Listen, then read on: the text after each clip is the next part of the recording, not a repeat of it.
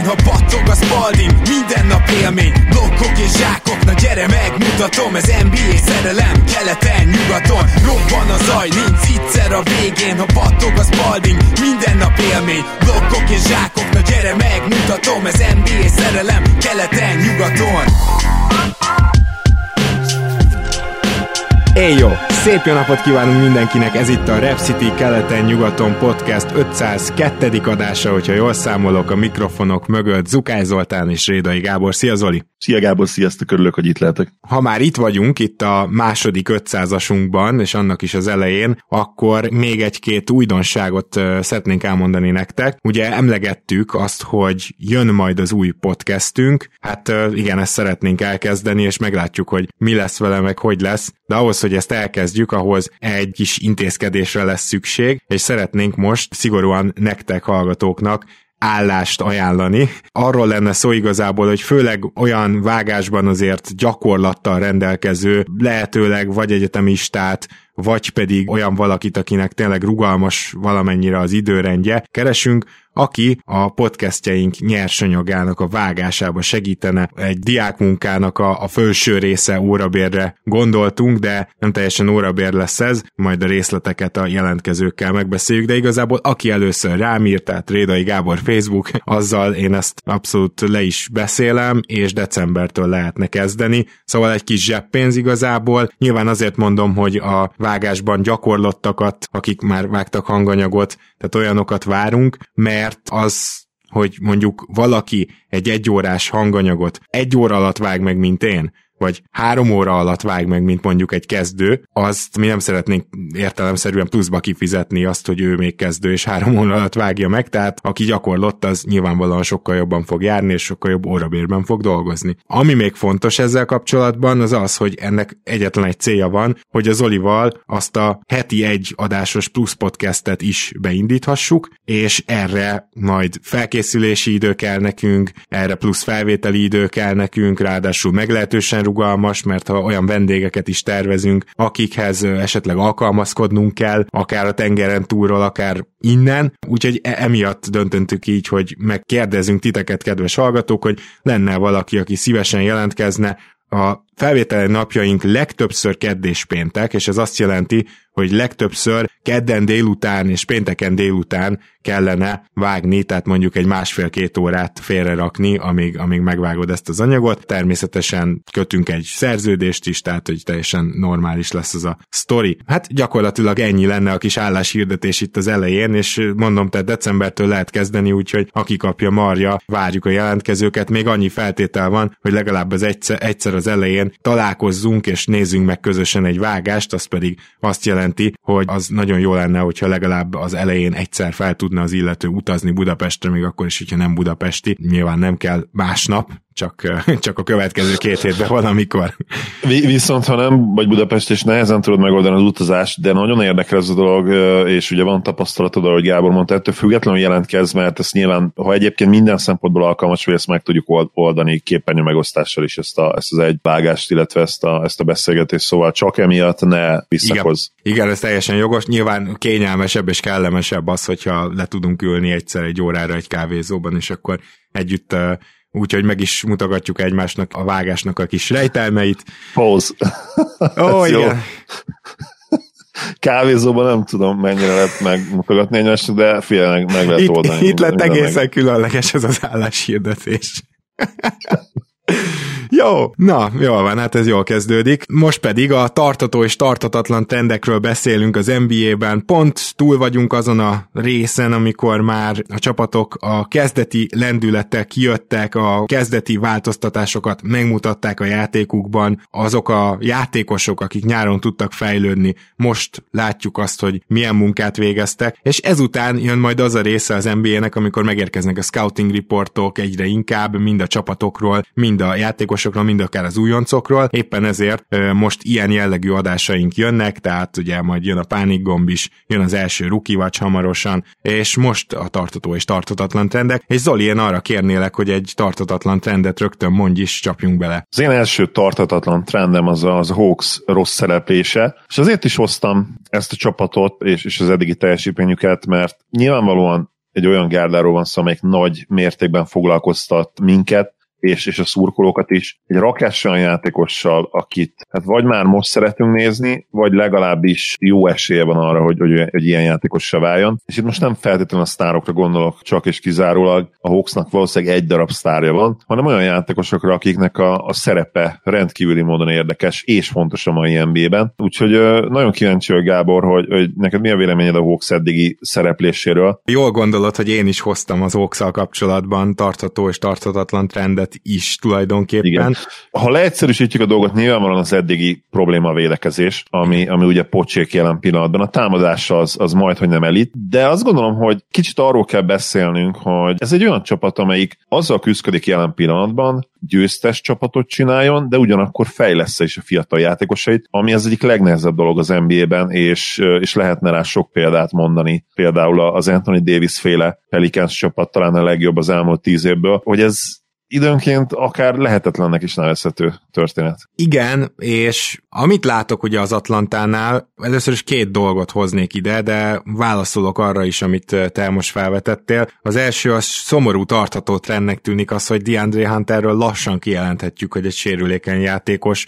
Nehéz elhinni, hogy ennyire nincs szerencséje, láttunk ugyanis az elmúlt 40 évben rengeteg példát arra, hogy milyen az, amikor egy játékos állandóan szinte mindig más sérüléssel bajlódik, és ugyanakkor a tartatatlan trendeknél térnék ki a védekezésükre. Nem tudom, hogy nézted-e a gyűrű védési százalékot csapatonként, Zoli, esetleg ránéztél erre a statisztikára. Csapat statokat még nem, de az egyéni uh, rim, Nagyjából rim hasonló statokat. lesz akkor a, a végkimenetel, mert ugye akkor Kapellát gyaníthatóan esetleg megnézhetted. De igen, az egész... igen, ezt láttam, hogy gyakorlatilag kicsit ilyen pozíció, nem tudom, pozíción kívül, nyilván nem pozíciójában, mert ugye center poszton van, de valahogy nagyon jól ki tudják eddig csalni a pick and roll-ok ellen, és, és, és ahogy néztem az összefoglalókat is ott szivatják meg kőkeményen. És e- a, a ez Hawks... egyébként olyan jelenséghez ö, vezet, hogy az Atlanta gyűrűvédése jelenleg a második legrosszabb a ligában, hogy ez miért érdekes, mert tavaly például a top 10-ben voltak. Igen, jó, jó kifejezetten jók voltak ebben. Maga az atlantai védekezés is egyébként folyamatosan arra, hát ugye volt pár ilyen csapat, mint például a, a, a tavalyi New York, a, a tavalyi Jazz, na az idén is ilyen lesz, és még sorolhatnám a Fili, akik szerették volna a nagyon jó gyűrűvédő centerük felé beterelni a támadásokat, ezért nem a periméteren fogták meg feltétlenül a, az ellenfelet, hanem, hanem igenis ráterelték a jó gyűrűvédőre, és az Atlantának ez bejött ahhoz képest, amit lehetett tőlük várni védekezésben. Egyáltalán nem voltak vészesek, és nagyot léptek előre, na ez idén ennek nyoma sincs, és én azért gondolom ez tartatatlan trendnek, mert erre valószínűleg lesz válasza az atlantai egyzői stábnak. Az ő érdekük is egyrésztről, másrésztről pedig nyilván a periméterre kényszeríteni az Atlantát, az neki nekik rossz, mert ott tréjángok védekeznek, mert ott esetleg Galinárik védekeznek, esetleg egy Huerter védekezik egy nála jóval nagyobb játékoson, hogyha switchelni kell, szóval azt hiszem, hogy az Atlantának ebben lépni kell, és én inkább ilyen megelőlegezett, megelőlegezett bizalomként mondom, hogy ez tartatatlan. Egyetértek abszolút, en, ennél nyilvánvalóan feljebb fognak kerülni. A, a, a támadás szerintem marad nagyjából egész szezonban ezen a helyen, körülbelül ez a hatodik, hatodiktól nyolcadik helyig. Akár még esetleg előre is léphetnek, de az biztos, hogy a védekezésnek javulnia kell, és, és Hunter nélkül is javulnia kell, mert az általad kibontott faktorok egyetemen azt jelzik, hogy hogy itt csapatvédekezés szintjén is eddig nem működik, és biztos vagyok benne, hogy ezen tudnak majd változtatni. Az azért valószínű, hogy ha jól megszem, tavaly top 12-ben voltak védekezésben? Most ezt meg nem mondom, de biztos, hogy ilyen, tehát nem, nem, a, hát, nem, nem a hátsó felébe voltak a ligának. Igen, mert ugye az egyik oka annak, hogy, és a legfontosabb oka annak, hogy jól szerepeltek az, az pontosan ez volt a, a védekezésbeli fejlődés. 18-ok, igen. 18 hát igen. Itt azért ezt tegyük hozzá, hogy az új 18, hogy ugye azért tavaly volt az a lemaradt 6-os, 7-es, és ahhoz közük sem volt, tehát ez abszolút igen. masszív középmező. Plusz, plusz emlékszem, hogy a szezon második felébe top 10-esek voltak, és ugye azt hiszem rosszul kezdtek a szezon tavaly is védekezésben, ugye tavaly előtt borzasztóak voltak, még, és akkor tavaly már egyetemen látszódott a fejlődés, és nyilván a play is ezt ugye az, az teljesen egyértelmű, hogy egy, egy 18. legjobban, vagy, vagy 12. legrosszabbul védekező, ahogy megfordítod, csapat nem, nem tudna úgy menetelni, hogy ők meneteltek. Viszont az is egyértelmű, hogy eddig ebben a szezonban nagyon-nagyon beragadtak ebből a szempontból. De igen, én is azt várom, hogy, hogy itt fejlődés lesz. Minnesota Timberwolves ügyben szeretnék egy tartozatlan trendet, és ez egy meglehetősen pozitív dolog a részemről, hogy 26 támadásban, csak azért, hogyha már egy ilyennel kezdtünk, akkor egy ilyennel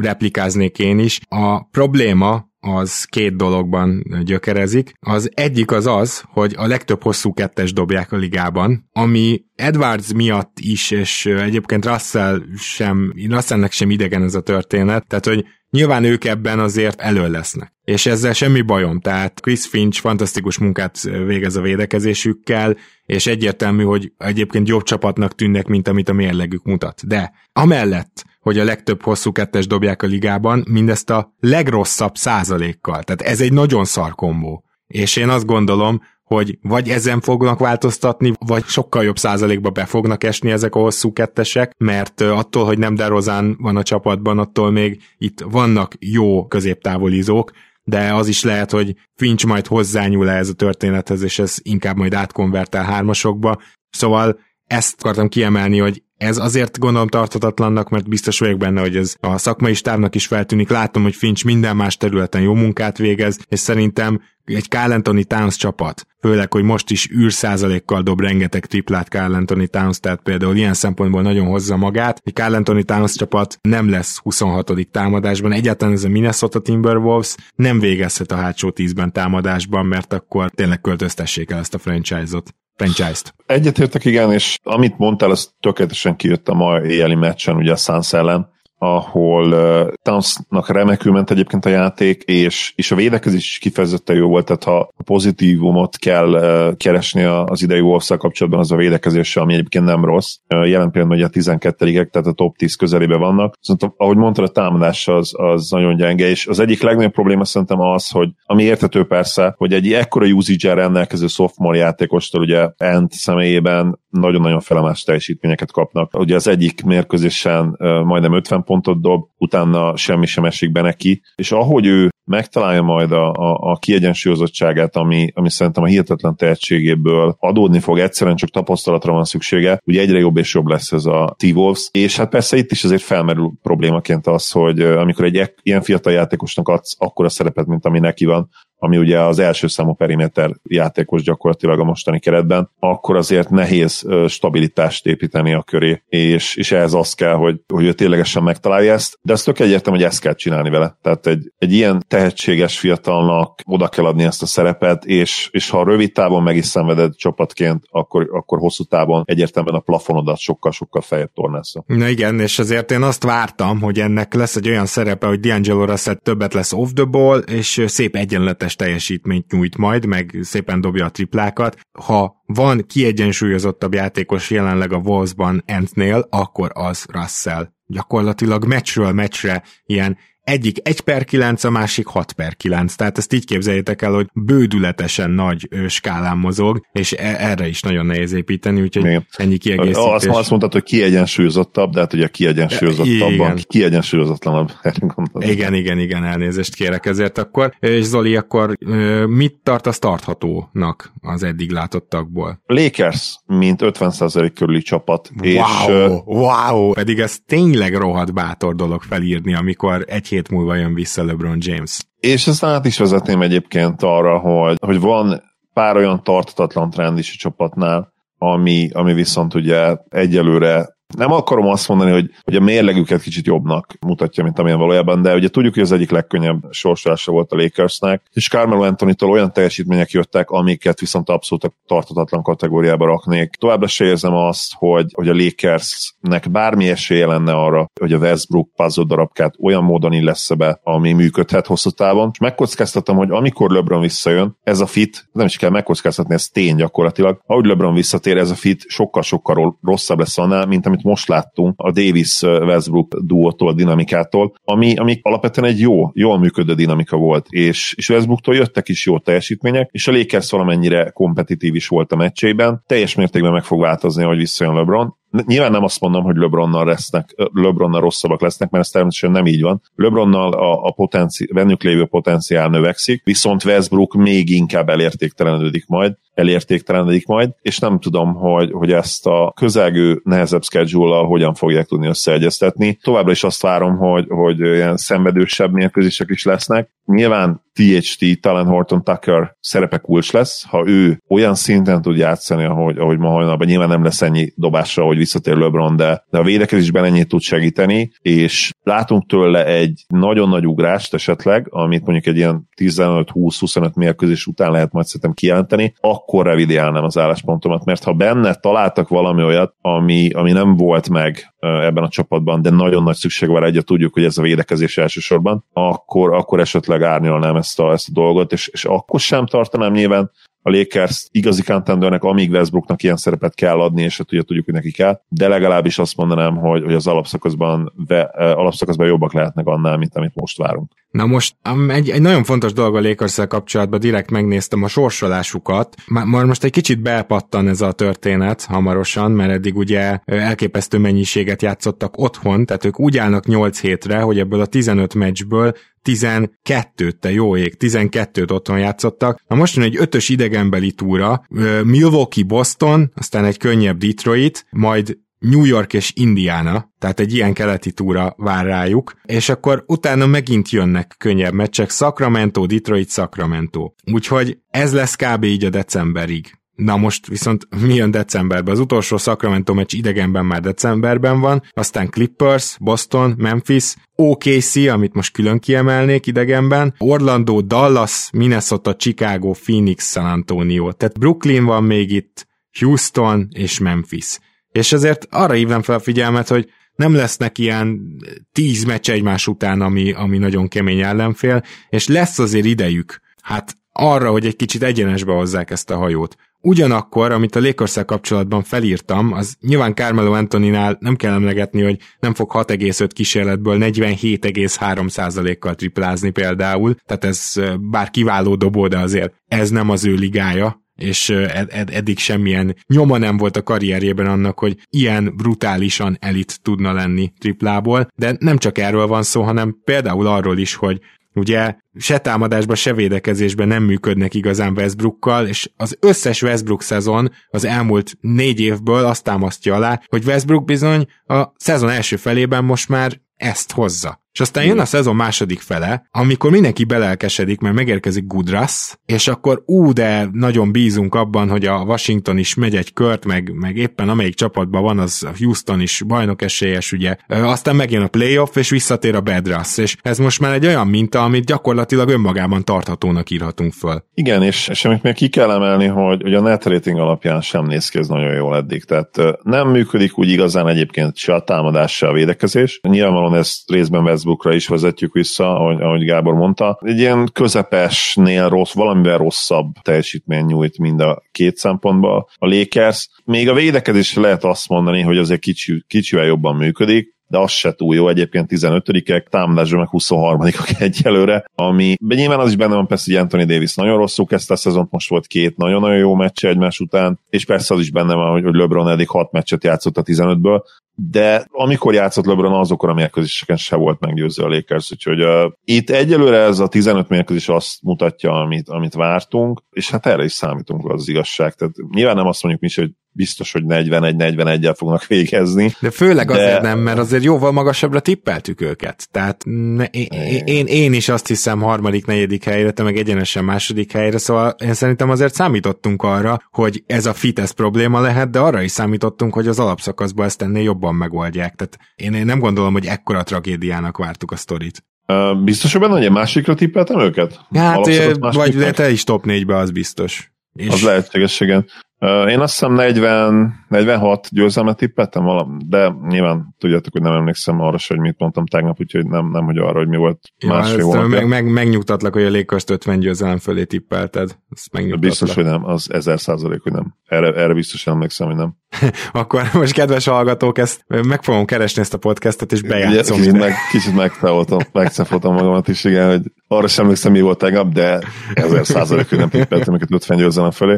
Valamilyen 48, 46 vagy 48 emlékszem, de majd kiderül.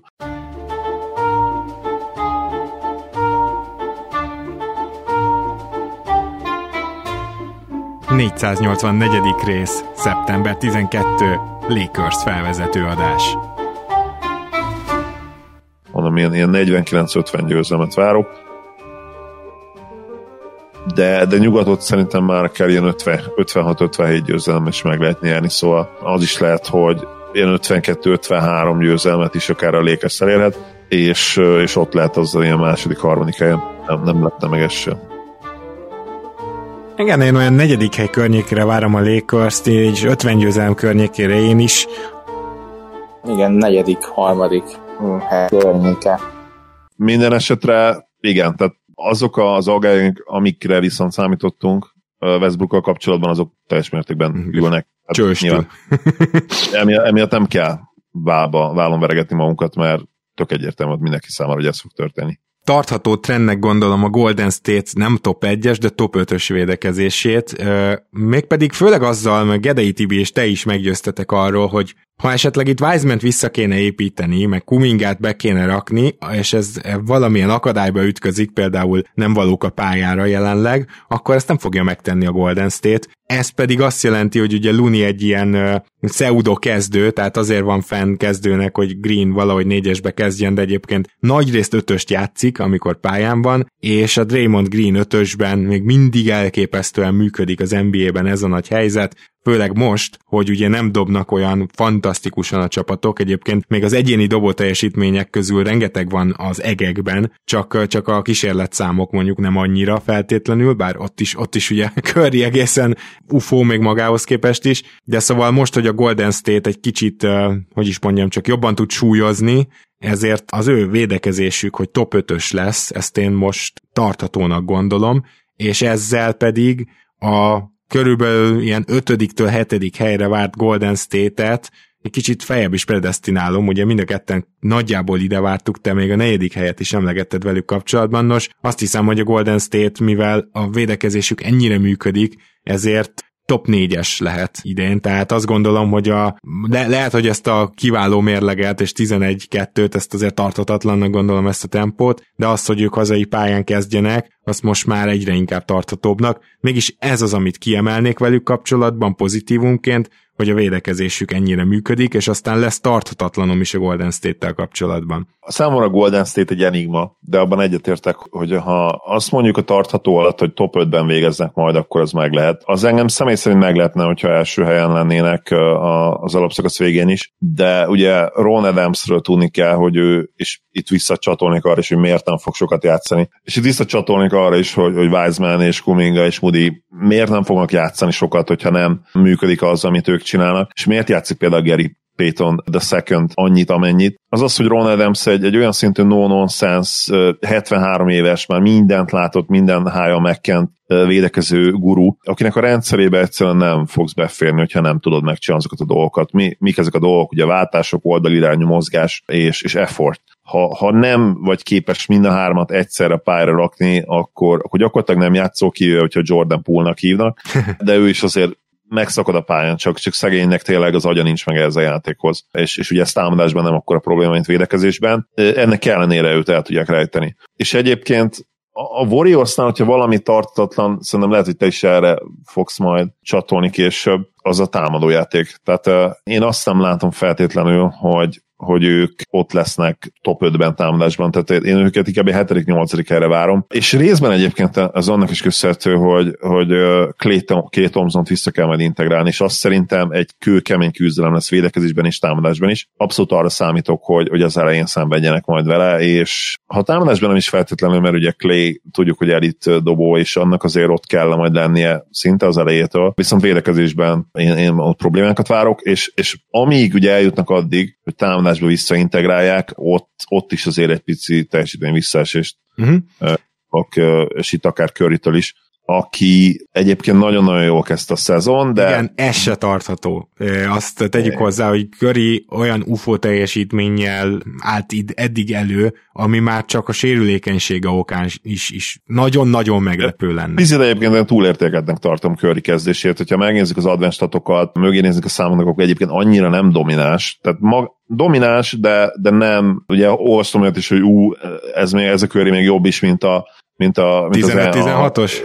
Anonymous MVP kör, igen, ami hát nyilvánvalóan a hülyeség, hát meg se közelíti azokat a számokat, de ja, majd, majd itt egy másik játékosról is beszélünk még, azt, azt gondolom, aki, aki talán, akire talán igaz az, hogy tényleg historikusan kezdte el ezt a szezon. Igen, Golden State tarthatatlan része az a lepattanózás, és örülök neki, ez akkor nagy találat volt a részemről, mert, mert ezek szerint ez nem tűnt fel neked, de kérlek szépen Zolikám, lepattanó százalékban harmadik ez a csapat. Neked és a hallgatók nagy részének sem kell mondanom, hogy hány éve a kriptonitja gyakorlatilag a, a lepattanózás a Golden State-nek, ami akkor nem számított, amikor ilyen minden idők legjobban dobó csapata volt, hiszen gyakorlatilag a nagyon egyszerű kosárlabda igazság, hogy bement, és így nem kellett támadó pattanózni. Szóval az a helyzet, hogy ez a csapat, hogyha harmadik lesz lepattanó százalékban a szezon végén, akkor akkor ez egy teljesen más, valami teljesen más, hogy történik, már pedig ennyire azért nem változott meg a játékuk, és a játékos keretük sem, ez teljesen indokolatlan. E, e, ez a csapat az elmúlt években inkább a bottom 10-be volt, de rendszeresen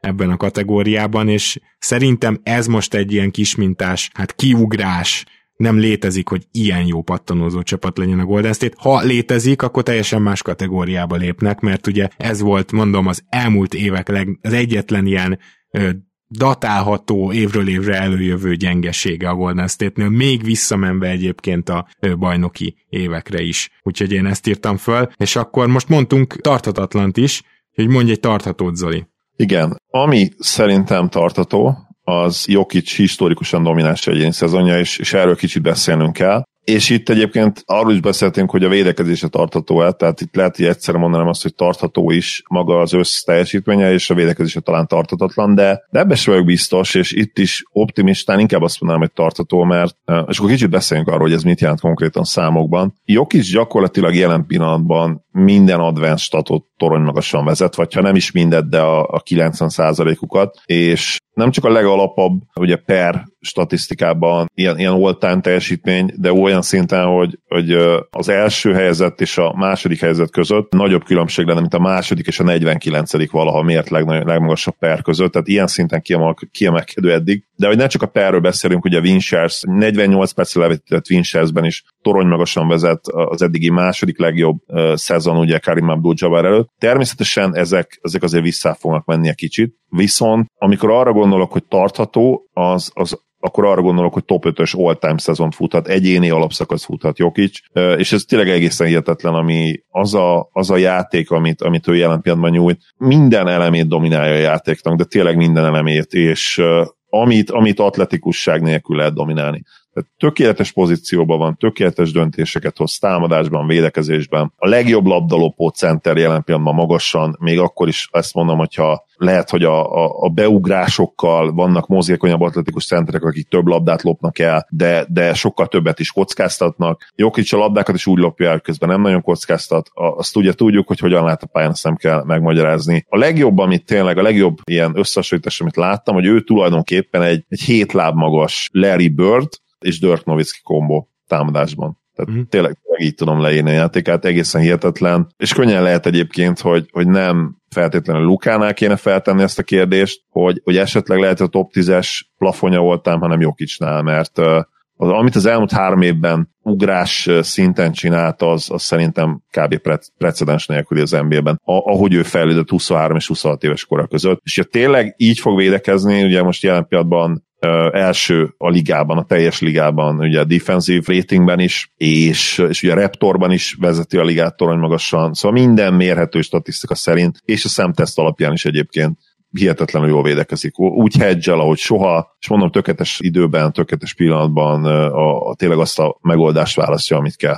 Úgyhogy, hát, uh, én azt nem mertem ja. felírni, mert, mert annyira, annyira brutális Jokic ebben a szezonban eddig, hogy ezt felírni, mint tartható, hogy all-time top 5-ös szezon, ez, ez szerintem elképesztően bátor. Azzal, azzal alul lőttük szerintem, tehát igazából a top 5-ös all-time szezon egyéni statok alapján szerintem a tavaly is majdnem ott volt tavalyi top 10-es volt, ugye. Az alapján, amit eddig láttunk, szerintem azt ki lehet jelenteni, mert legrosszabb esetben mi lesz? Fut még egy top 10 voltám szezon, tehát nyilván, oh, igen, meg, meg nyilván gondolok. most, hogy Michael Porter Jr. szar is volt, és most már hát folyamatosan nulla, tehát hírzárlat van azzal kapcsolatban, hogy mi van a hátával, ami a legrosszabbat vetíti nagyjából előre, igen. és Jamal Murray sem valószínűleg visszatér idén, Hát minden adott ehhez. De Murray biztos, hogy visszatér ide, február-március környéken fog visszajönni. Ez már jött, jött le hírbe, mert ugye hát, szezon gyakorlatilag, még... gyakorlatilag már most is játszhatna, azt mondják. Jó, viszont ez mondjuk jó hír egyébként a Denver te jó esélyeit tekintve majd. Na most annyit még ugye a, a Raptor az egyik kedvenc statisztikánk, nyilván ilyenkor még az is zajos, és a másik kettő ilyenkor még kincs sincs.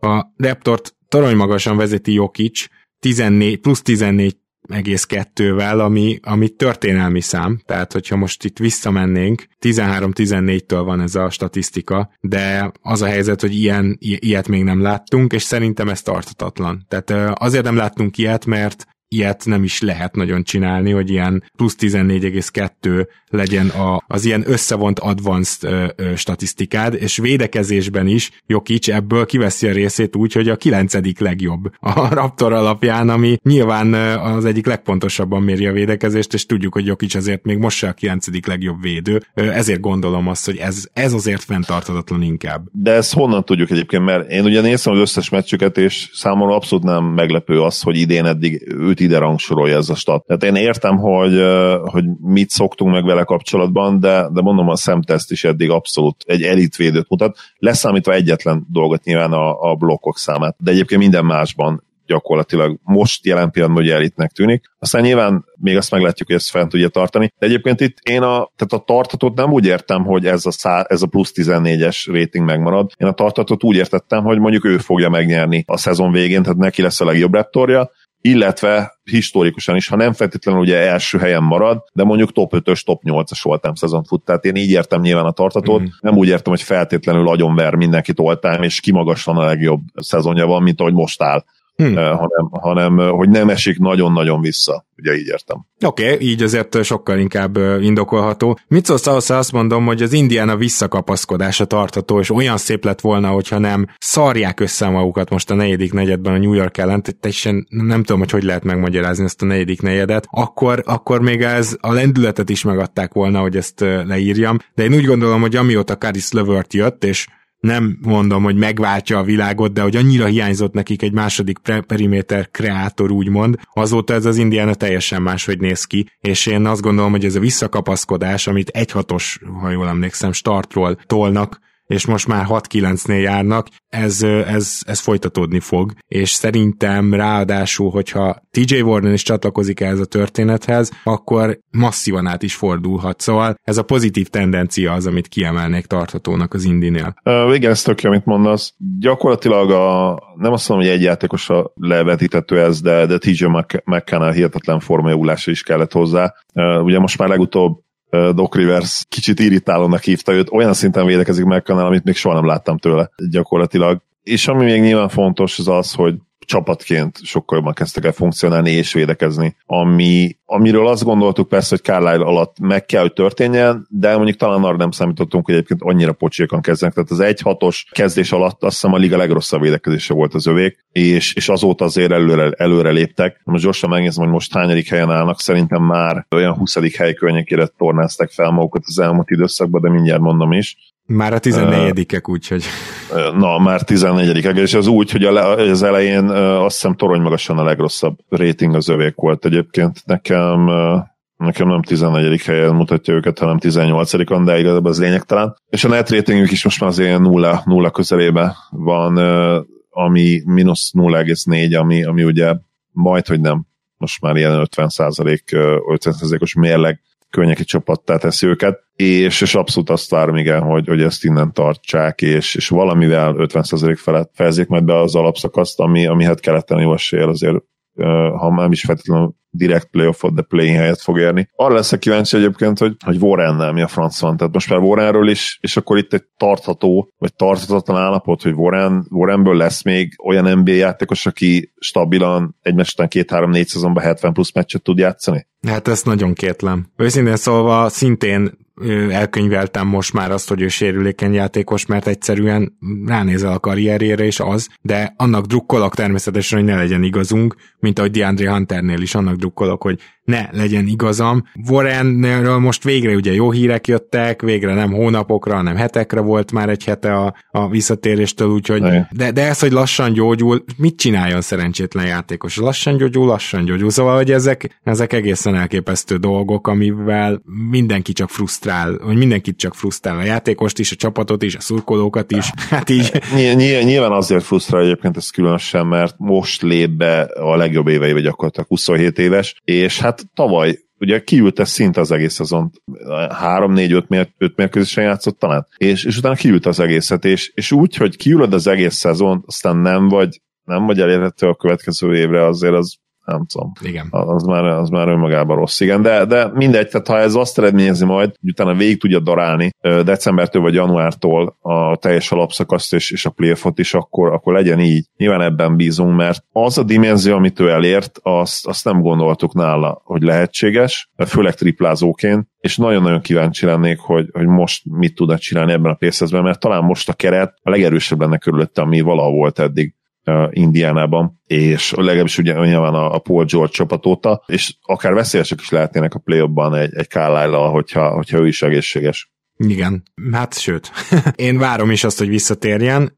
Van egy olyan dolog itt a Wizards védekezése, amiből egyszerre írtam fel tartható és tarthatatlant. Csak meg akarom kérdezni, hogy nálad valahol szerepele a Wizards ebben az adásban? Szerepel bizony a Wizards, és nálam a, nálam a támadójátékuk az, ami, ami abszolút tartható, és, és ami, ami pontosan egyébként azt hozza, amit eddig vártam tőlük. Ez egy viszonylag kiegyensúlyozott scoring brigád most, semmi extra nyilvánvalóan ez a keretből is adódik, és, és mindenki hozza nagyjából azt, amit lehet várni tőle. Még, még Herrerre is igaz ez, akinek volt egy-két kiugró mérkőzés, de amúgy ez a, ez a 18-9 tőle nyilván nagyon jó százalékkal, nulla floor spacing és triplázással, ez, ez gyakorlatilag amit vártunk és ugye az érdekes benne, hogy egyébként Herel kiváló büntetőző. Én, én őszintén nem bírom azt neki megbocsátani, elnézni, hogy nem bír megtanulni triplázni mert tavaly is nagyon jól dobta már a büntetőket, idén eddig gyakorlatilag nem tud hibázni, pedig rohadt sokat dob, és, és hogy hogy a fenében nem tudja a tripát megtanulni, az, az számomra ugye a mai NBA-ben megbocsáthatatlan bűn, főleg, hogyha egyébként ugye olyan védő vagy, mint amilyen ő. De ugye egyébként a Wizards az, az tökéletesen hozza azt, amit vártam tőlük támadásba. Itt tényleg a védekezés a kérdéses. Ja, és persze az tök egyértelmű, hogy, hogy a rekordjuk az tartatatlan, tehát a rekord angolul, a, a mérlegük az tartatatlan, mert nem létezik, hogy ők egyébként egy sokkal jobb csapat lesznek, mint 50 tehát ők, ők ilyen 40, 41-43 győzelem környéken fognak végezni az alapszakaszban. Kizár dolognak tartom, hogy, hogy az 50 plusz pace, amin most vannak, az, az bármilyen szinten reális legyen. És ö, elsősorban pont azért, mert, mert támadójáték terén be lehet őket sorolni erre a középszerűségre. És igazából a net ratingük alapján gyakorlatilag kijelenthetjük azt, hogy, hogy már most is jobb annál a mérlegük, mint amilyen egyébként a net ratingjük, és, és itt egyértelműen lesz visszaesés a, a mérleg tekintetében. Szerintem egyébként válaszolva nyilván arra, amit te, te hoztál tőlük a, a védekezésben is, tehát nem tudom elképzelni azt, hogy ők egy top 5-ös védőcsapat lesznek ide. Na, ebben mindjárt belemegyek, de ha már itt említetted a büntetők és a triplák összefüggését, akkor olyan adás végén akartam bedobni Nick Batumnak a tartatatlan százalékait. Kérlek, ne nyisd meg, hanem csak tippelj. 52,3% a field goal százaléka, ez hmm. karrier legjobb. Ez szinte csak triplázik, triplázik szóval... 44,8%-kal dobja a triplákat, karrierje messze legjobbja. Aha. Hány százalékkal dobja a büntetőket? 96. Hát ugye ez, ez következne. 42,9 messze karrierje legrosszabbja.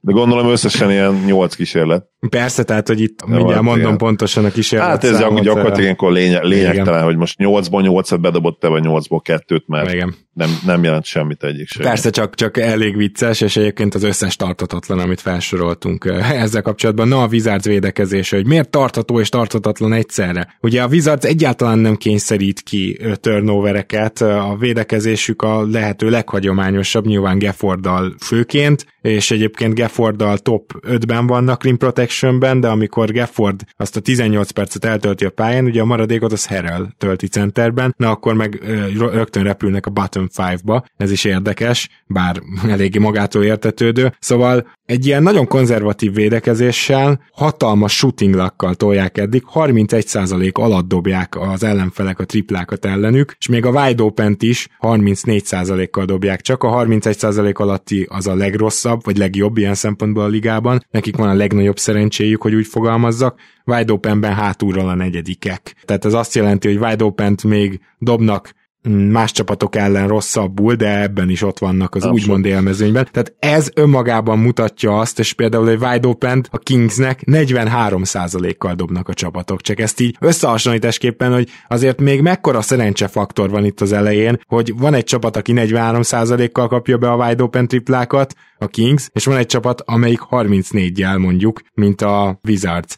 De hogy... Szerint 10 Igen, tehát ez, ez brutális, ezzel gyakorlatilag így feljebb emelődik a Kingsnek az eddigi teljesítménye, és ezt komolyan mondom. Na mindegy, amit akarok mondani, hogy nagy visszaesést mégse várok, és miért? Mert elképesztően jó az opponent shot mapjük, vagyis gyakorlatilag, hogy hova kényszerítik az ellenfelet. Mondtuk itt, hogy igen, Eddig szarul dobják ellenünk a triplákat, de kevés triplát engednek, és nagyon kevés gyűrűközeli helyzetet engednek. A csapat, amelyik a legjobban belekényszeríti az ellenfeleket a középtávolikba, az gyakorlatilag a Wizards a mai ligában. Ezzel a rendkívül ö, kevésbé agresszív védekezéssel, ami igazából szolid akar lenni, és igazából old school, és Wes nagy pacsi, hogy egy ilyet elő tudott rántani itt a kalapból. Én azt hiszem, hogy ezért nagyon nehéz eldönteni azt, hogy ez most tartható vagy tartatatlan, mert hogyha ennyire jó a maga a koncepció, akkor, hogyha egy kicsit nagyobb arányba beesnek a triplák, lehet, hogy azt is túléli a csapat. Inkább tarthatatlan mondanék összességében, mert a shooting luck azért nagyon sokat számít, de, de erre fel akartam hívni a figyelmet.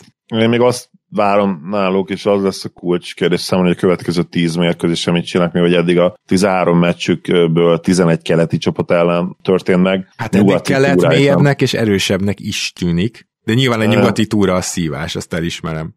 Nem vagyok abban biztos, hogy erősebbnek tűnik, de oké, okay. mélyebbnek mindenképpen mélyebb, erősebbnek szerintem semmiképp nem erősebb. Például a keleten eddig a számomra nincs is kiemelkedő csapat, ami ugye azért, azért elmond valamit. Nyugaton azért van eddig egy. Minden esetre várom, várom, hogy mit csinálnak, de, de én egyetemen várok visszaesést, tehát nem létezik, hogy ők, ők egy ilyen bőven 50% feletti csapat lesznek. Még egy érdekességet szeretnék bedobni, ami semmiképpen nem szeretném, hogy kihagynánk, az pedig az, hogy a Cleveland Cavaliers azokat a dobásokat, amikor az arcodban van a védő, tehát amikor tényleg emberről dobsz, és lenyolod közben az izzadságát, 61,5%-kal dobja, ez csak meccsenként 7 dobást, tehát ez nem sok, csak hogy egy ilyen kis érdekesség, hogy ez no way, no fucking way, ez egyáltalán nem tartható, és, és azért a Clevelandnél nyilván ott van az, hogy ők, mivel centereket alkalmaznak, ezért sok ilyen gyűrű közeli befejezés, ugye keresztül másokon, és ezek ide nyilván beszámítanak, de azért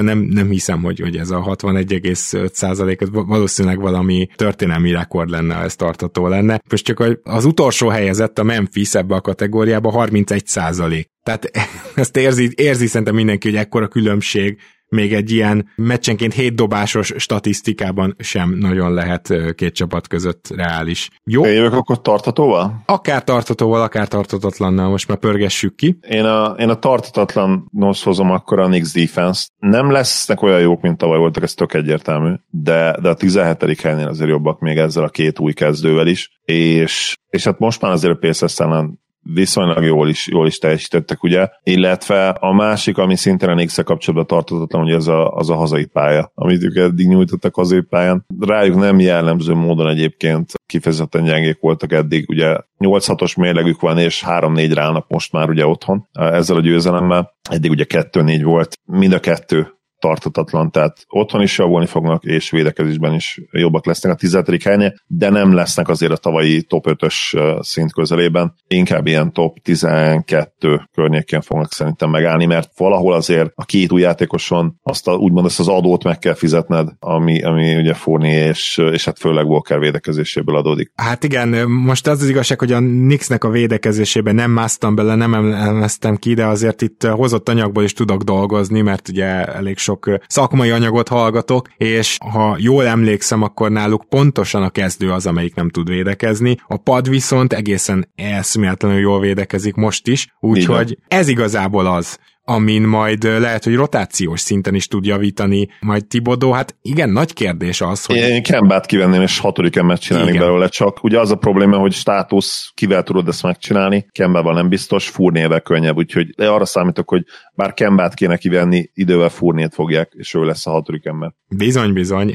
teljesen ugye ezt akartam szoroszor elmondani, úgyhogy menjünk is tovább, mert még a Houstoni labda temetőről nem tudom, hogy te hoztál-e valamit, de ez is ilyen történelmi. Kicsit utána is néztem, 18,7%-os a, a turnover százalékuk. Ez azt jelenti, hogy majdnem minden ötödik labdát eladják. Az, az egészen félelmetes, csak hogy mennyire 1,6, bocsánat, 1,06 asszisztra jön ki náluk egy turnover, ami ezek ilyen történelmi mélységek, és egyetlen csapat járt egyáltalán 18% fölött turnover százalékban az elmúlt 20 évben. Ez a 14-15-ös fili volt, amit szerintem nem kell bemutatni a Hinki éra végigkövetőinek. az 18,3-at tudott, és az elmúlt 20, 10 évben pedig, bocsánat, 15 évben ötször volt csapat még 17 fölött. Tehát ez a 18,7, ez, ez ennyire brutális.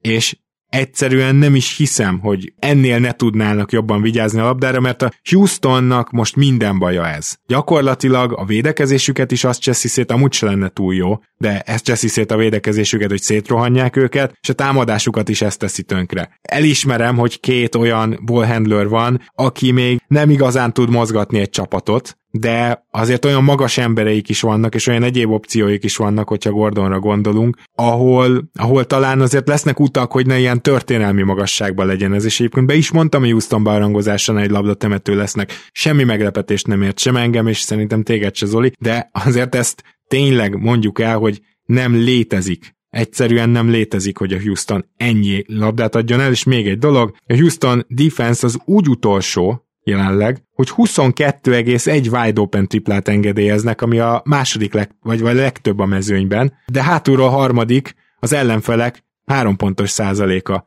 Tehát a Houston defense az annyira szar, hogy még szerencséjük is van, és még így is utolsók defenseben. Úgyhogy magyarán ez, akkor tartható, igen. Magyarán tartható ez a történelmi mélység védekezésben, viszont én azt gondolom, hogy labdaladásban ez a magasság, vagy szintén mélység, ez azért igen. tarthatatlan.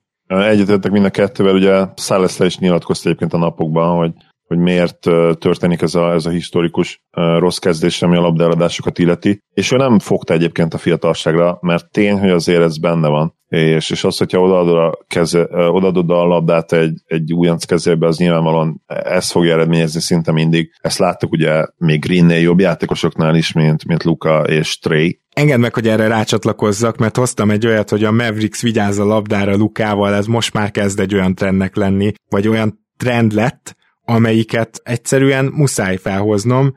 Az első évét Lukának vegyük le, akkor még viszonylag sokat adta el a Mavericks a labdát, amióta tényleg a összes kulcs és a kurvák száma és a bároknak a hátsó termének a, a kulcsa, és minden oda került már Lukához. Azóta gyakorlatilag top 3-ba vannak, van a Dallas folyamatosan, a labdaeladás kategória hátsó felében, tehát hogy vigyázzanak a labdára. Az a helyzet, hogy a Luka Offense az, az, egy, az nem, hogy nem egy labdatemető, hanem az kifejezetten dobásokhoz vezet, és bár Lukának nyilván maga a turnover száma viszonylag magas, de egy ekkora usage naprendszerjátékosnál ez teljesen okés, sőt, nyilván itt a Prime Hardenhez kell hasonlítanunk, és ahhoz képest egyébként nem jönnek ki olyan rossz számok, szóval összességében a csapatra nézve ez azt jelenti, hogy a Mavs vigyáz a labdára, és teljesen tartatónak tűnik, most azt hiszem vezetik ezt a statisztikát. Így van, és visszatérve ugye a Rakicra, igen, hogy a, hogy a labdázások, nyilván az, hogy ugye Kevin Porter Jr. kezébe adott a labdát, az, az nem feltétlenül organikus, és nála ez, ez picit szerintem túltolt, az ő usage le kéne vinni valamelyest. Greennél meg ugye normális, és, és neki meg úgyis fejlődni kell, ugye, mint playmaker. Ez egyik kérdője volt vele kapcsolatban. Viszont ami, amin javítani fognak, és ami, amit ugye Silas is mondott, aki még egyszer nem fogta feltétlenül csak és kizárólag a fiatalságra ez, ez, ezt a problémát, az az, hogy a floor spacing az borzasztó jelen pillanatban, tehát a, az üres dobásokat is rossz százalékban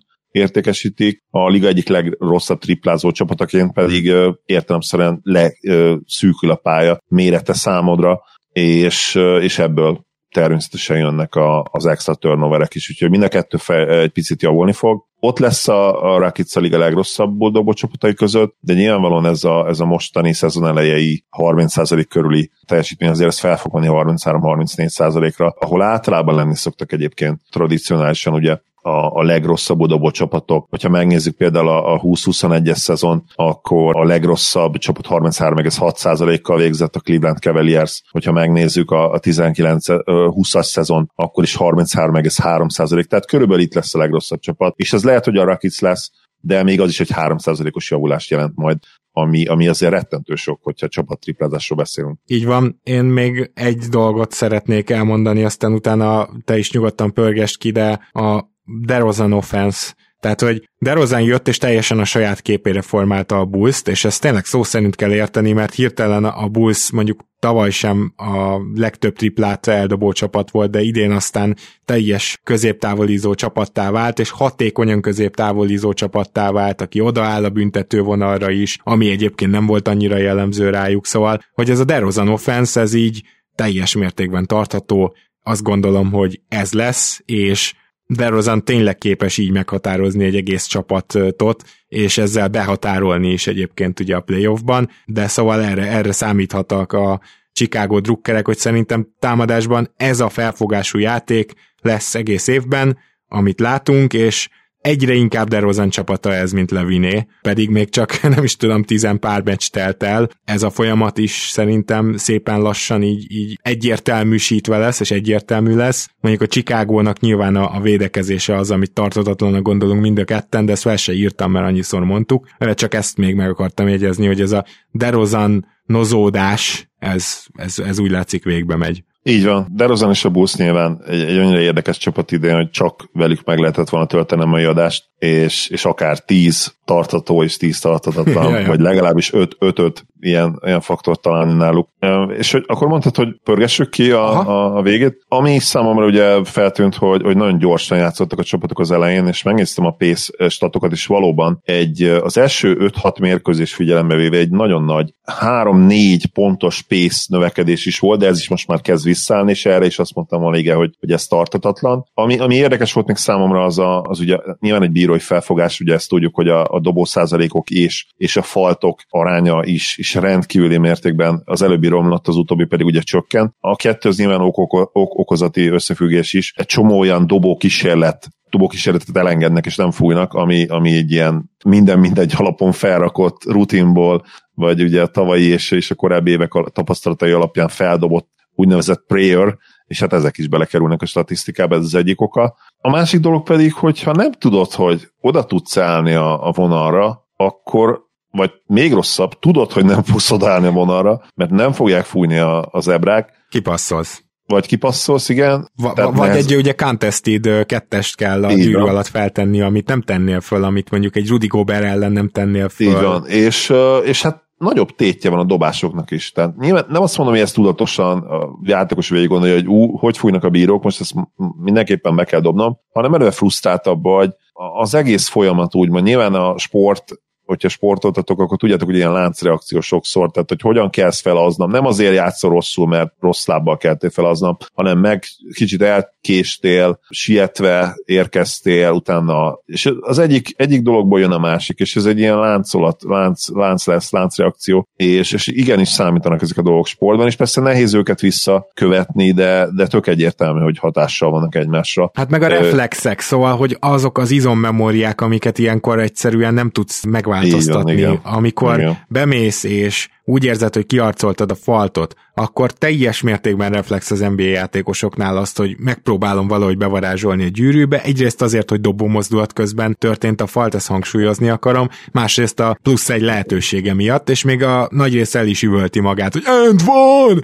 És akkor gyakorlatilag ez egy ilyen olyan szintű reflex lett, amit szerintem álmukban is, hogyha mellett fekszik a feleségük, egyszer csak azt látja, hogy így oda dörgölőzik hozzá az NBA játékos, és akkor egyszer csak így odébugrik, tesz egy dobomozdulatot, és beleült az éjszakába, hogy end van! Szerintem nem lepődnénk meg. Ilyen szintű reflex lett náluk, azt gondolom. És még egy dolog, a szabályváltoztatásokkal kapcsolatban, néztem több Harden meccset, boszorkányüldözés. Tényleg, tehát tudom, hogy rengeteg ember ilyen hogy is mondjam csak, kellemes bosszút érez, hogy na most Harden, most megmutathatod, hogy milyen játékos vagy, amikor nem fújják be a faltokat. Nekem az az összeesküvés elméletem van, hogy bazd meg, szerintem a játékvezetőknek a Harden videókon mutatták meg, hogy mit, mit nem szabad fújni, mert ilyen egyszerűen nincs, amit Hardennek most nem fújnak. Tehát Ez biztos, azt csinálhatsz vele, amit akarsz. Tehát tuti, hogy rajta mutatták meg a, a videókon, és ezért a játékvezetőknek valami szintén hasonló reflex alakult ki, hogy Harden ellen falt, azt nem kell fújni, mert, mert nincs ilyen. Tehát, hogy én értem, hogy több játékost bánt ez, meg minden, de Hardent jelen pillanatban gyakorlatilag a gerincénél eltörheted, és az se falt. Nevetséges tényleg, ami vele történik, és abszolút túlzás. Így van, egyetértek. Egy mérkőzés volt, ahol valahogy ezt át, tud, át tudta hidalni, vagy, vagy nem is tudom, a bíró sajnálta meg az nem, de van egy ilyen 15 pluszos büntetős mérkőzése idénről, de teljes outliernek tűnik eddig az a mérkőzés, hmm. mert az többén gyakorlatilag könyörögnie kell a faltokért, és hát hiába könyörög nem kapja meg egyelőre. Igen, és azért azt szögezzük le, hogy mi egyetértünk, én legalábbis ez az egész szabályváltoztatás témával rendkívül egyetértek, és azzal is, hogy Harden hülye kézbeakasztós faltjait ne fújják le, de hát Harden nem csak így faltolják, tehát azért elsünk már át a ló másik oldalára ahogy az szerintem most megtörténik. Igen, igen, én is, én is abszolút így, így érzem. Bármi más esetleg, Zoli, ami még benn a pakliban? Lett volna még egy ilyen kérdés, igen, hogy LeBron most már akkor sérülékeny játékosnak tekinthetjük így 37 évesen, ugye az elmúlt 200 napján, de, de remélem, hogy, hogy erre a válasz az, hogy nem, és itt, itt már csak azért is, mert szeretném, hogy ne legyen a tartatatlanra a tippetem. Szerintem csak nem volt szerencséje ezzel, ezekkel a lábsérülésekkel, és, és azt várom, remélem, hogy innen szépen véget az alapszakasz. Nyilván egy, kettő, három, négy, öt szándékosan kiült mérkőzéssel, ahol, ahol tényleg nem kockáztatnak. Mielőtt furán néznének ránk akár a LeBron, akár a Lakers rajongók, akár bárki más ez ügyben, azért itt hangsúlyozzuk már azt, hogy az a helyzet, hogy LeBron olyan usage játékos, amit nem nagyon láttunk még ennyi évesen. Talán egy-két példát tudunk mondani, de nem nagyon. És az ő, hogy, hogy felmerül-e az, hogy ő most innentől sérülékenyebbe, és nem annyira robot, mint eddig, az pontosan ezért van, mert LeBronnak továbbra is olyan terhet kell cipelnie, amit még ha Russell Westbrook egy kicsit le is vesz, hogyha komolyan akarja a Lakers a hát bajnoki reményeit, vagy legalább mondjuk a második kör reményeit venni, akkor nagyon valószínű, hogy LeBronnak ismét támadni kell a gyűrűt, amit, hogyha megfigyeltétek, az első meccsein a szezonnak szinte úgy mond ki is hagyott, mert ez lenne az egyik fontos dolog, hogy ne kelljen folyamatosan a betörés kiosztást tolnia, hogy ezt egy kicsit el tudják kerülni, mert azért időapó még mindig legyőzhetetlen, és nem nagyon valószínű az, hogy bármilyen fantasztikus, robotikus testtel is ki lehet bírni ezt a terhelést és ezt a usage-ot. Úgyhogy LeBronnál a sérülékeny egy másik fogalom, mint a játékosok nagy részénél, olyan tekintetben, mint TJ Warren természetesen nem sérülékeny. Így van, minden egyetértek, és köszönöm, hogy ezt hozzátetted, fontos, de bár kitalálták ugye a Lakers is a a reményemből, amit ugye megosztottam veletek, hogy ez egy tartatatlan trend lesz, hogy természetesen azt szeretnénk, hogy a LeBron egészséges lenne. Egy másik nap, hát nem, ő nem feltétlenül naprendszer játékos még, de, de afelé halad, ugye a John Morantról hoztam egy tippet, és az, hogy ő, ő egy szupersztár, most már ez pedig tartató. Yep. És nem feltétlenül lesz még idén top 10-es játékos, de, de top 15 végére oda rakjuk szerintem az idény végére, az alapszakasz végére gond nélkül itt csak egy rohadt fiatal csapatnak kell összeállnia körülött, ami látjuk, hogy például szembe jött egy nagyon nehéz sorsolás, és össze-vissza vannak teljesen, tehát az elején jól indult, aztán szétestek védekezésbe, aztán már támadásba is szétestek. Azt gondolom, hogy ennek a csapatnak egy kicsit össze kell körülötte állnia, és teljesen máshogy fogunk gondolkozni róla, mert ahogy mondtad, most már a számok is minden alapján ő szupersztár, és benne van a top 15-ben, és pont azt az ugrást, amit majd a top 10 vagy top 5 jelenthet, az az, annak kell megadnia, hogy maga a csapata is top 4-es csapattá válik, amire a következő 3-4 évben minden esélye megvan a Memphis Grizzliesnek, de az idei év az még talán egy kicsit korainak tűnik ehhez, úgyhogy... Igen, és hát nagyon jó számokat hoz, de ennél is fog ő még jobb szám, tehát még ennél is jobb számokat fog hozni majd egy-két év múlva szerintem, tehát ez a, ő, ő simán ott lesz, hogy, hogy ez a, ez a 27, 28, 7, 7, 7 szezon, ez a szezonok, ugye ez a, ez a LeBron féle stat, más típusú játékos természetesen, neki nem lesznek valószínűleg kiugró 15 lepattanos meccsé, bár időnként előfordul egyébként, hogy bőven 10 pattanó felett szerez, de talán egyébként ez pont olyan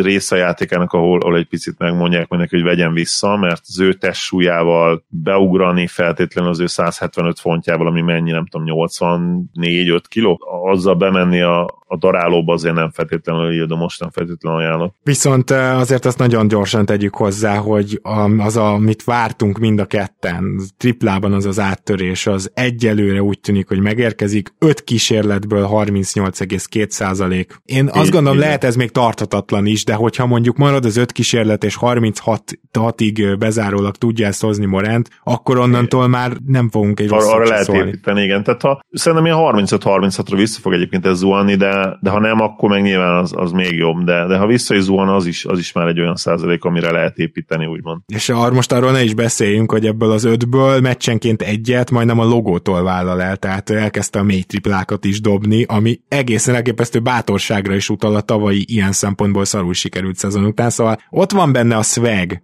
és egy kicsit azt érzem a Memphisbe is, hogy ott van ez a, ez a odabaszunk, csak az a baj, hogy ez, tudod, ez a, kap, az a klasszikus fiatal csapat, hogy amikor beesnek az elején a dobások meg minden, akkor már Jamorantól is látunk valami 360-as zsákolást, vagy valami elképesztő dolgot, meg már mindenki megpróbál mindent, de hátrányban meg nem tudnak kosárlabdázni. Ha hátrányban vannak, akkor, akkor jön egy nagy vereség akár, mert így néznek egymásra, hogy most akkor mi kellene csinálni, meg Morent még picit varázsol, de ő leül, akkor már senki nem meri eldobni, megremegnek a kezek, védekezésbe Igen. elcseszik a rotációkat, szóval ezt azért nekik majd ki kell nőniük ahhoz, hogy Morent megítélése is top 5-ös, top 10-es lehessen később. Ami nagyon furcsa, de valójában majdnem minden csapatnál, vagy majdnem minden szupersztárnál igaz. Így van, egyetértek, és, és a Grizzliesnek is kell még, hogy Morentnek is valószínűleg egy teljes év, hogy úgy véglegesen csatlakozzanak a, a playoff csapatokhoz. Nyilván idén is playoff a cél, de, de úgy értem hogy azok, azokhoz a csapatokhoz, ahhoz a kategóriához, akik egyértelműen ott vannak minden évben, és általában,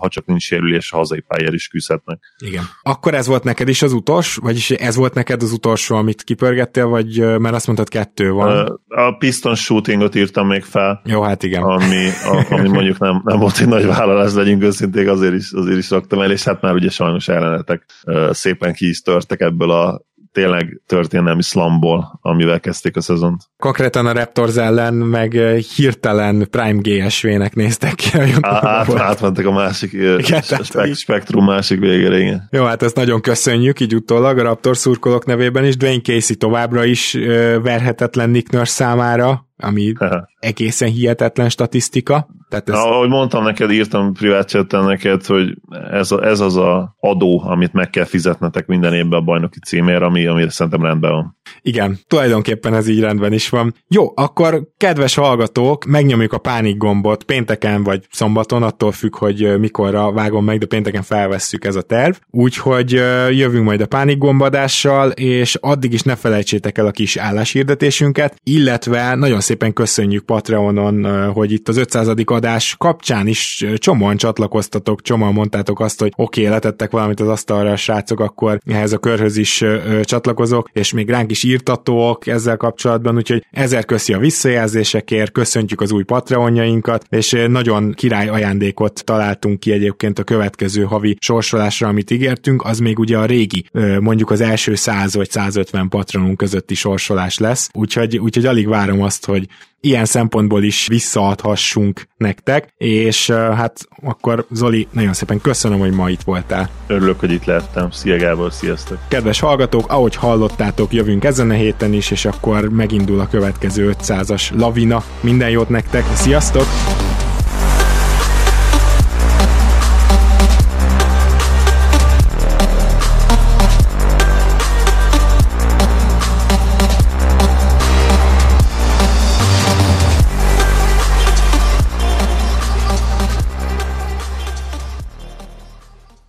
Ha más podcastekre is kíváncsi vagy, hallgassd meg a Béton műsor ajánlóját.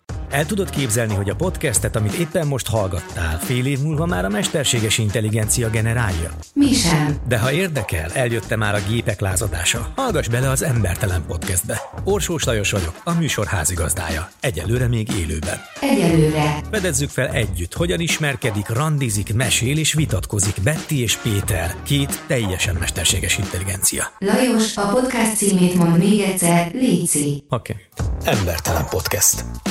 Ez a műsor a Béton közösség tagja.